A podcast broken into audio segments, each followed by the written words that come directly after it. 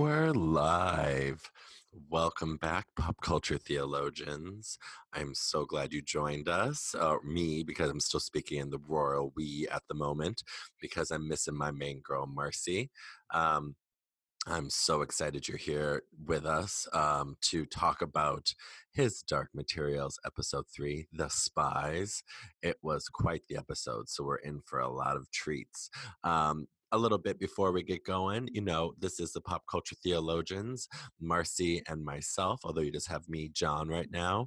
Um, we're two academics who worship at the altar of pop culture and break down all of your favorite shows from a theological, gender, class, or whatever lens we're looking at through uh, that current point in time. So we're so excited you stumbled upon our podcast or a subscriber. Make sure you go on leave a review, like, and share us. I mean, that's how you get the good news out, right? So also make sure you're going over and subscribing to our social media on Facebook and Twitter at Pop Theologians. We live tweet our shows. We are always out there being sassy and doing a good gift because who doesn't love a good gift? We need it these days, right? You can also follow me on social media at J Erickson85. And because I'm missing my girl Marcy today, you can also give her a shout out at I am the men who can. And for those of you that don't know what that means, that's a line to the best movie ever made, Wonder Woman. So, we are so excited you're here with us. There is so much to discuss on this show, which is just continuing to build this beautiful, insane, and crazy world of dust, demons, Catholics who are called magisteriums. I mean, like, we're going to get into it, but, you know, we've got a lot to discuss. But before we get into that, um, every week if you've joined us in the past we've talked about the what what the fucks of the week right? Where we kind of break down some news programming and the crazy current situation that we find ourselves in in the world. Well because of the nature of the show we um, are offering you some amazing young adult literature or children's books that you can read based off of the current material we're working on. So we are coming at you this week with a recommendation that if you haven't read the entire series of Lewis Carroll's um, Alice's Adventures in Wonderland, they're incredible. And I think that they really apply to the world building and just how far down this rabbit hole we're really going to go. Um, actually, to his dark materials and the worlds of the magisterium dust glass i mean everything that we have going on right now. So that's one of my favorite books and i know to all my english scholar nerd friends out there we all understand lewis carroll was probably a pedophile so we got to admit that and we have to understand the reasons why because it's not okay but those books are incredible and have inspired a lot of people and like with a lot of the tropes in young adult literature they also um, take away the parents so the children can get into some mischief. So if you're a lewis carroll scholar out there leave us a comment or tweet us or talk to us a little bit more because uh, lewis carroll was a creepy old man but that doesn't mean Alice or her craziness in Wonderland isn't something that we want to talk about because I remember reading those books as a child and just fell in love with them. So, um, with that being said, I hope you're all ready um, because we've got a lot to talk about. The Spies is an incredible episode, and it's time to get back into the world of dust. Okay, so when we last left um, Pan and Lyra in the last episode, they were kidnapped by the gobblers um, while after escaping Mrs. Coulter's house after learning she was a fucking psycho. So um, they are rescued by the Egyptians, um, by Tony and Benjamin, who then bring them back to the Egyptians' camp. I mean, I know we all thought that Lyra was a goner, not really, because she's the main character and like, well, she's just gonna be gobbled up. Like, let's be real here. But this brings her back to some of the central stories that she's gonna start to form by being a part of the Egyptians community. And so Tony and Benjamin really are integral to making sure that she's safe and making sure her and Pan get away from the gobblers. However, um, I'm sure if she was still gobbled up, she would have found Billy and Roger because I'm pretty sure they hadn't moved the children yet. But, you know, here we are and understanding that she's on her quest to find Roger, but she finds Egyptians who are looking for Billy.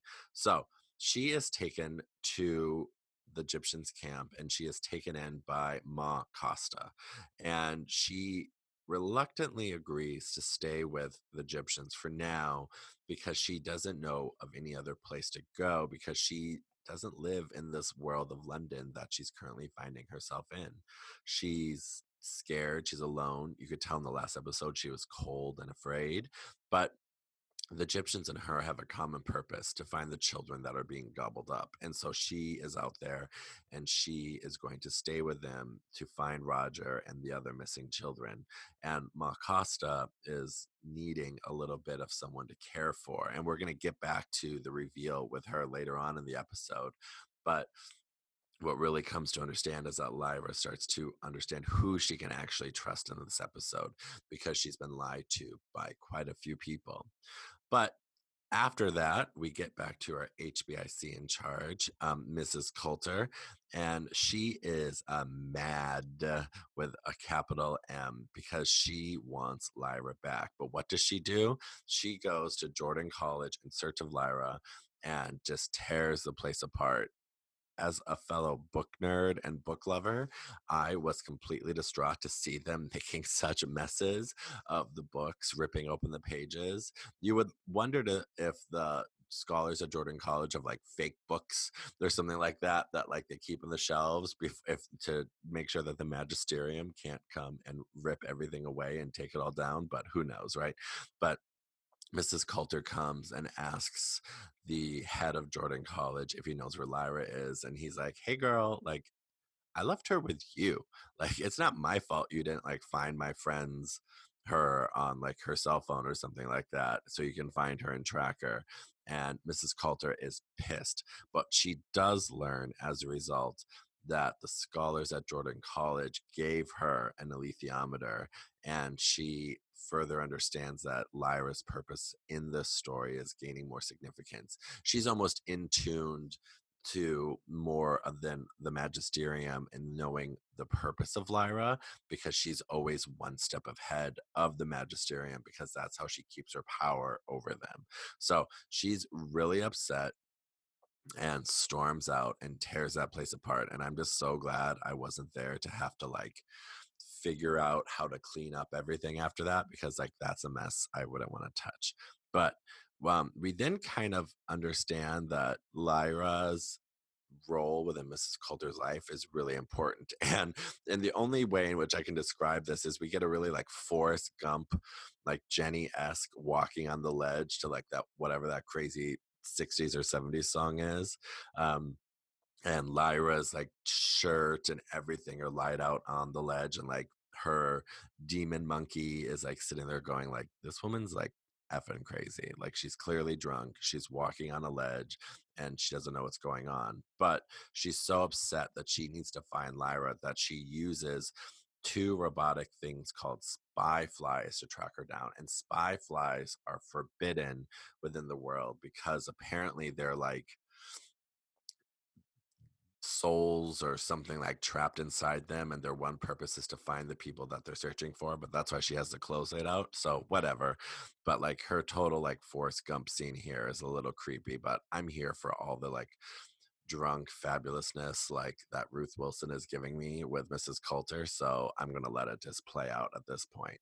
Um, we then go to our homeboy Boreal, who crosses back to the alternate Earth and meets with his contact Thomas, who informs him that Grumman, or as you know, if you've been listening to this podcast, uh, Hot Priest, is actually is actually from his Earth and is really named John Parry. And so in the world of Earth, he's completely gone by a different name, different understanding of who he is and had a different identity. And that ultimately, um, John Parry crossed over into Boreal's world and has made the discoveries there that they're trying to figure out where the crossover is.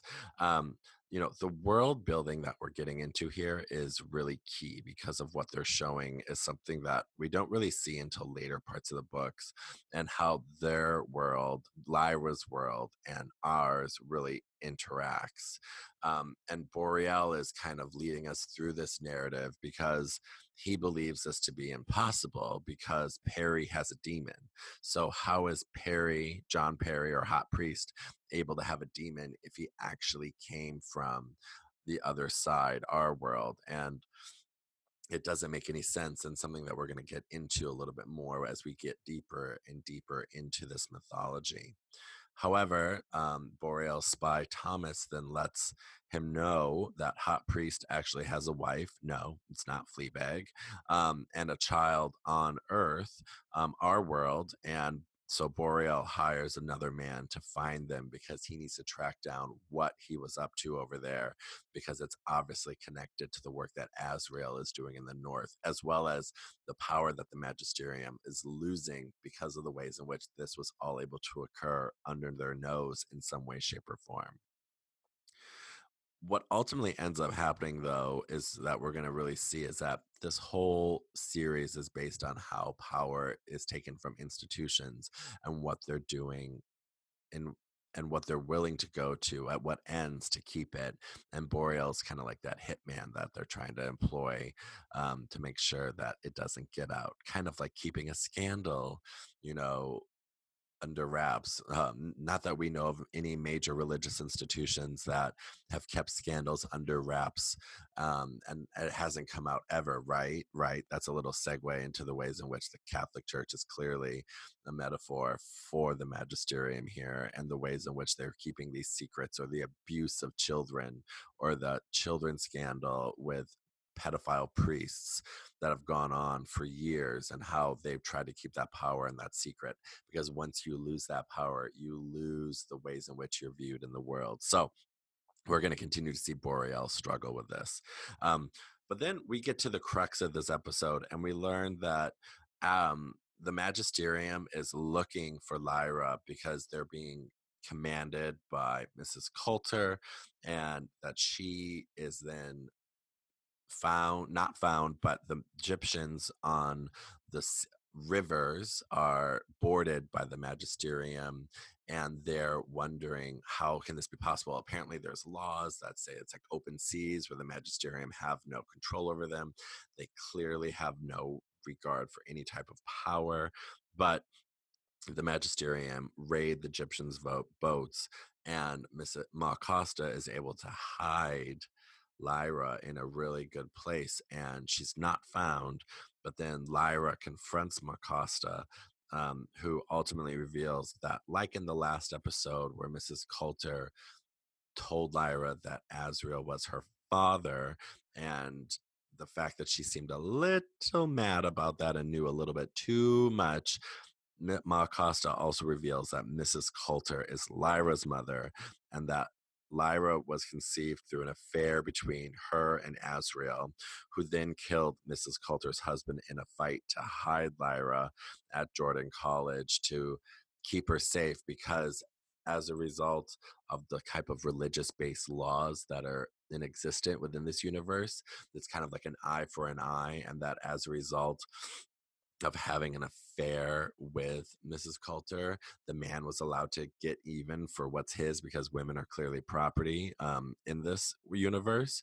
But he ends up killing Mrs. Coulter's husband and then as a result needs to take Lyra someplace safe which is why we saw at the beginning of the series why he ultimately gives Lyra to the scholars of Jordan and claims academic sanctuary because he knows how important she actually is to the overall scheme of things but also how important she may be to the overall relationship between Asriel and Mrs. Coulter and clearly he's not leaving her with Mrs. Coulter because she's a little off the rocker if you know what I mean but that's the real thing about these reveals that are coming in and that like with asriel being her father and as many book readers know that these little nuggets are being interwoven into a larger story now to draw this narrative closer together to kind of show these strange family dynamics.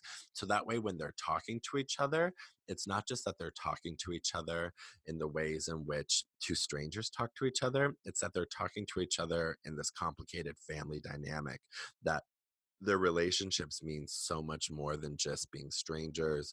That Asriel and Mrs. Coulter dated. It's actually that they were in love, most likely, or had an affair, conceived a child. She lost a child because he took it from her. All the things that make the reasons why Mrs. Coulter might be who she is at the moment, or why she was in the last episode trying to make Lyra so much like herself. Um, those are the things that really help build into why we really want to care about these characters and it's and it's really working because this scene that we have with Ma Costa and Lyra is truly beautiful because we also learn that Ma Costa was the midwife or the nanny that took care of Lyra and hid her when all the stuff went down with Asriel, Mrs. Coulter, and her now um, formerly dis- her her her deceased um, ex-husband. So we see the connection to why Lyra actually needs to trust the Egyptians because they actually really care about her and have her best interests at stake. Um, I really found this scene so touching because Lyra, this is only the third episode, but Lyra's growing up. Lyra is getting older right before our eyes, but she's becoming so steadfast in what she wants, um, what she thinks she wants, but also she's becoming almost that alethiometer that she doesn't need to use it um, or she's getting better at using it because she's able to understand that the truth is something that is being constructed around her or something that she was told maybe but turns out to be a lie so she has to reconstruct the truth for her own. I'm just obsessed with it because we see the relationship grow with Ma Costa um, as a result of that interaction and ultimately the love and trust that she starts to define for herself to decide who she actually wants to believe in and have in her life. And it's not this old life anymore that Lyra has, it's this life that she's chosen through these crazy adventures of having to break away through the world of Jordan, um, you know, traveling down the river and being with Egyptians. So Lyra decides to trust the Egyptians and helps John Faa to convince them to go north to find the captive children because you know they all need and have a common purpose here and they're ultimately all trying to figure out the ways in which they can get back their children uh, ma costa can get billy back and then lyra can get roger back because roger at the end of the day while Asriel and mrs coulter are saying they're her quote unquote family um, they're not. Rogers, her family. Jordan College is the place where she found her family.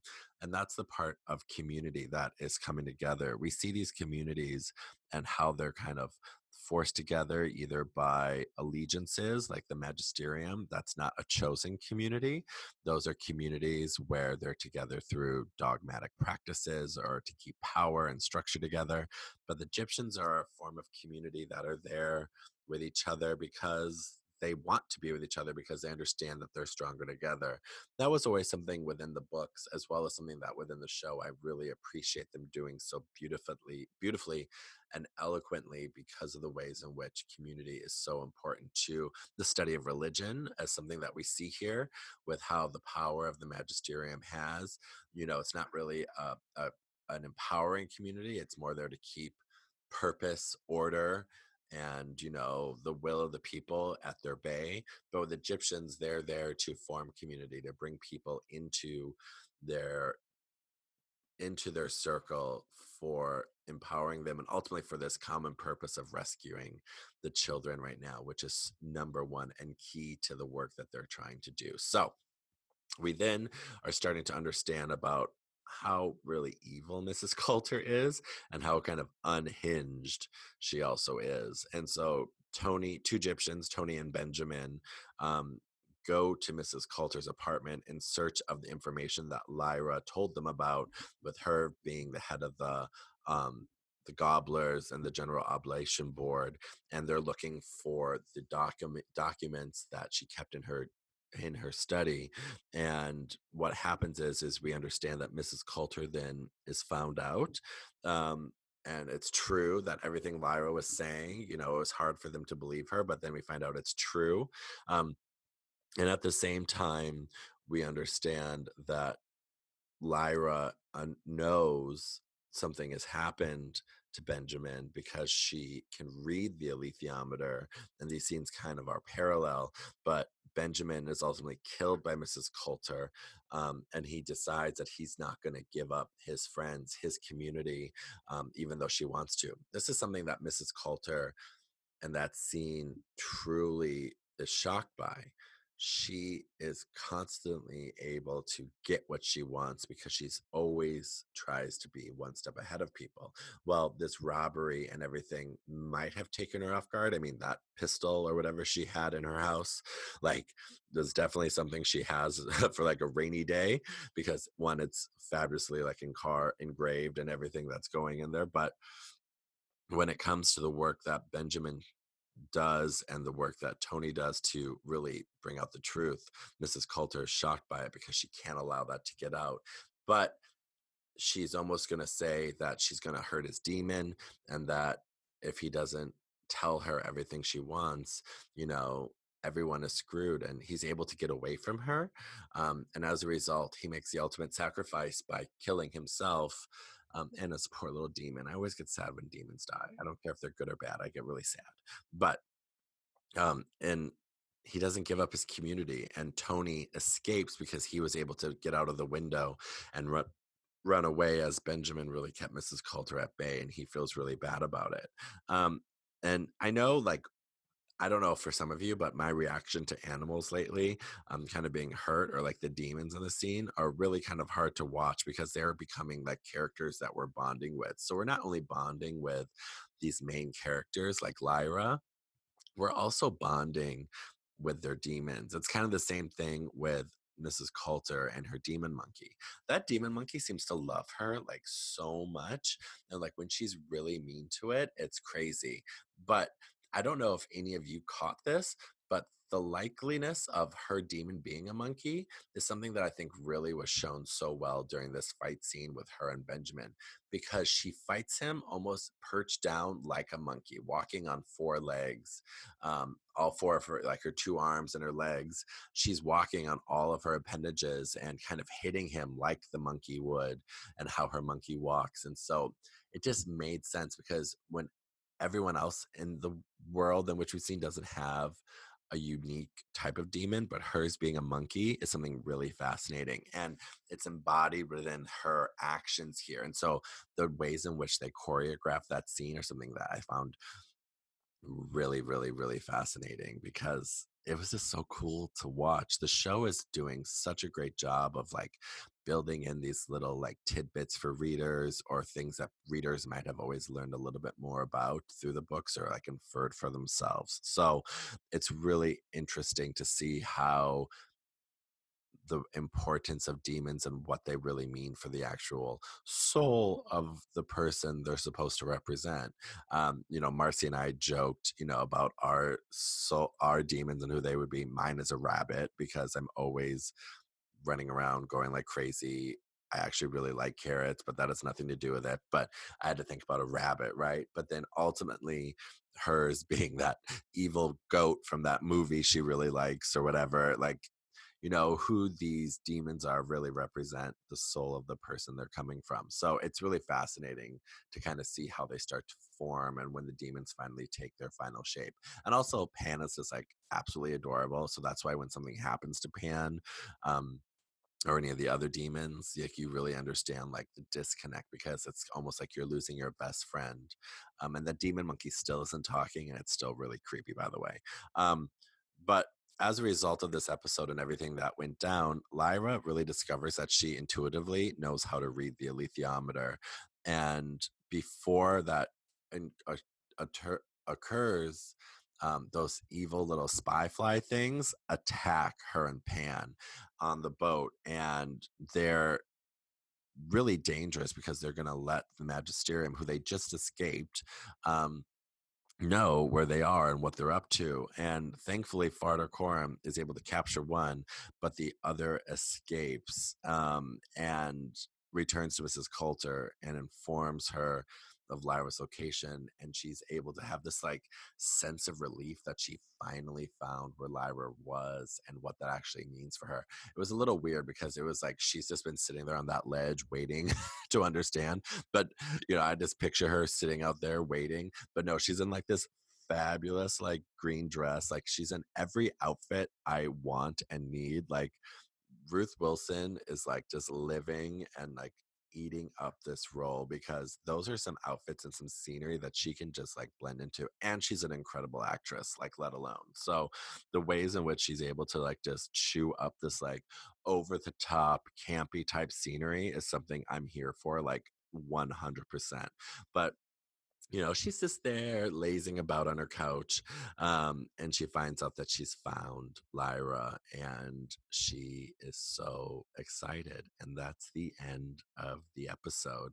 And we're wondering really what's going to happen next because um, everything um, that we've been really kind of waiting for within this world, um, if you're a book reader, if you've kind of been following it along um, and haven't read the books, you know that we're really coming to a turning point in this series. Not only that we're halfway through because it's only an eight uh, episode uh, series right now for season one, but two major characters are going to be finally introduced um, Iorek Byrnison and Lee Scoresby, and his amazing demon Hester, who if you've watched the movie, her her like west like country accent is just hysterical. But um, two major characters that are going to be playing a really important role in how this world is built. Um, Lyra's development and ultimately the resistance that is forming against the magisterium um, are needed. They need them for all of the stuff that they're going to do. So, you know, we are really coming to a way in which, you know, in the next episode, um, we're going to have lions, tigers, and bears. Oh my, my favorite Coca Cola bear, Iorek Byrnison.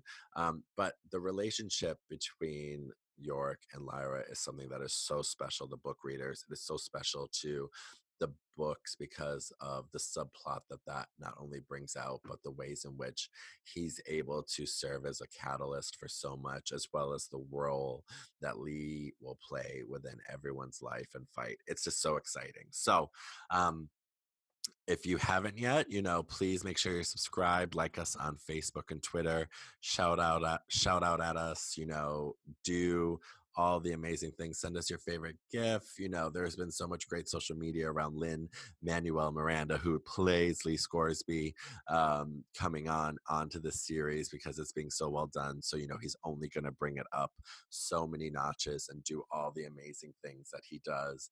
Um, but we really hope that you are enjoying his Dark Materials. It's fabulous. They're already filming season two. Um, if you know where the book ends at the end of book one, we're in for some dark materials um, in the coming weeks. But nevertheless, we're going to be here taking down every notch, well, everything that we can do that is just fabulous, like Mrs. Coulter's outfits. She's got the best hat in this next episode. So we're here for it and we can't wait to break it down with you. So we'll see you next week.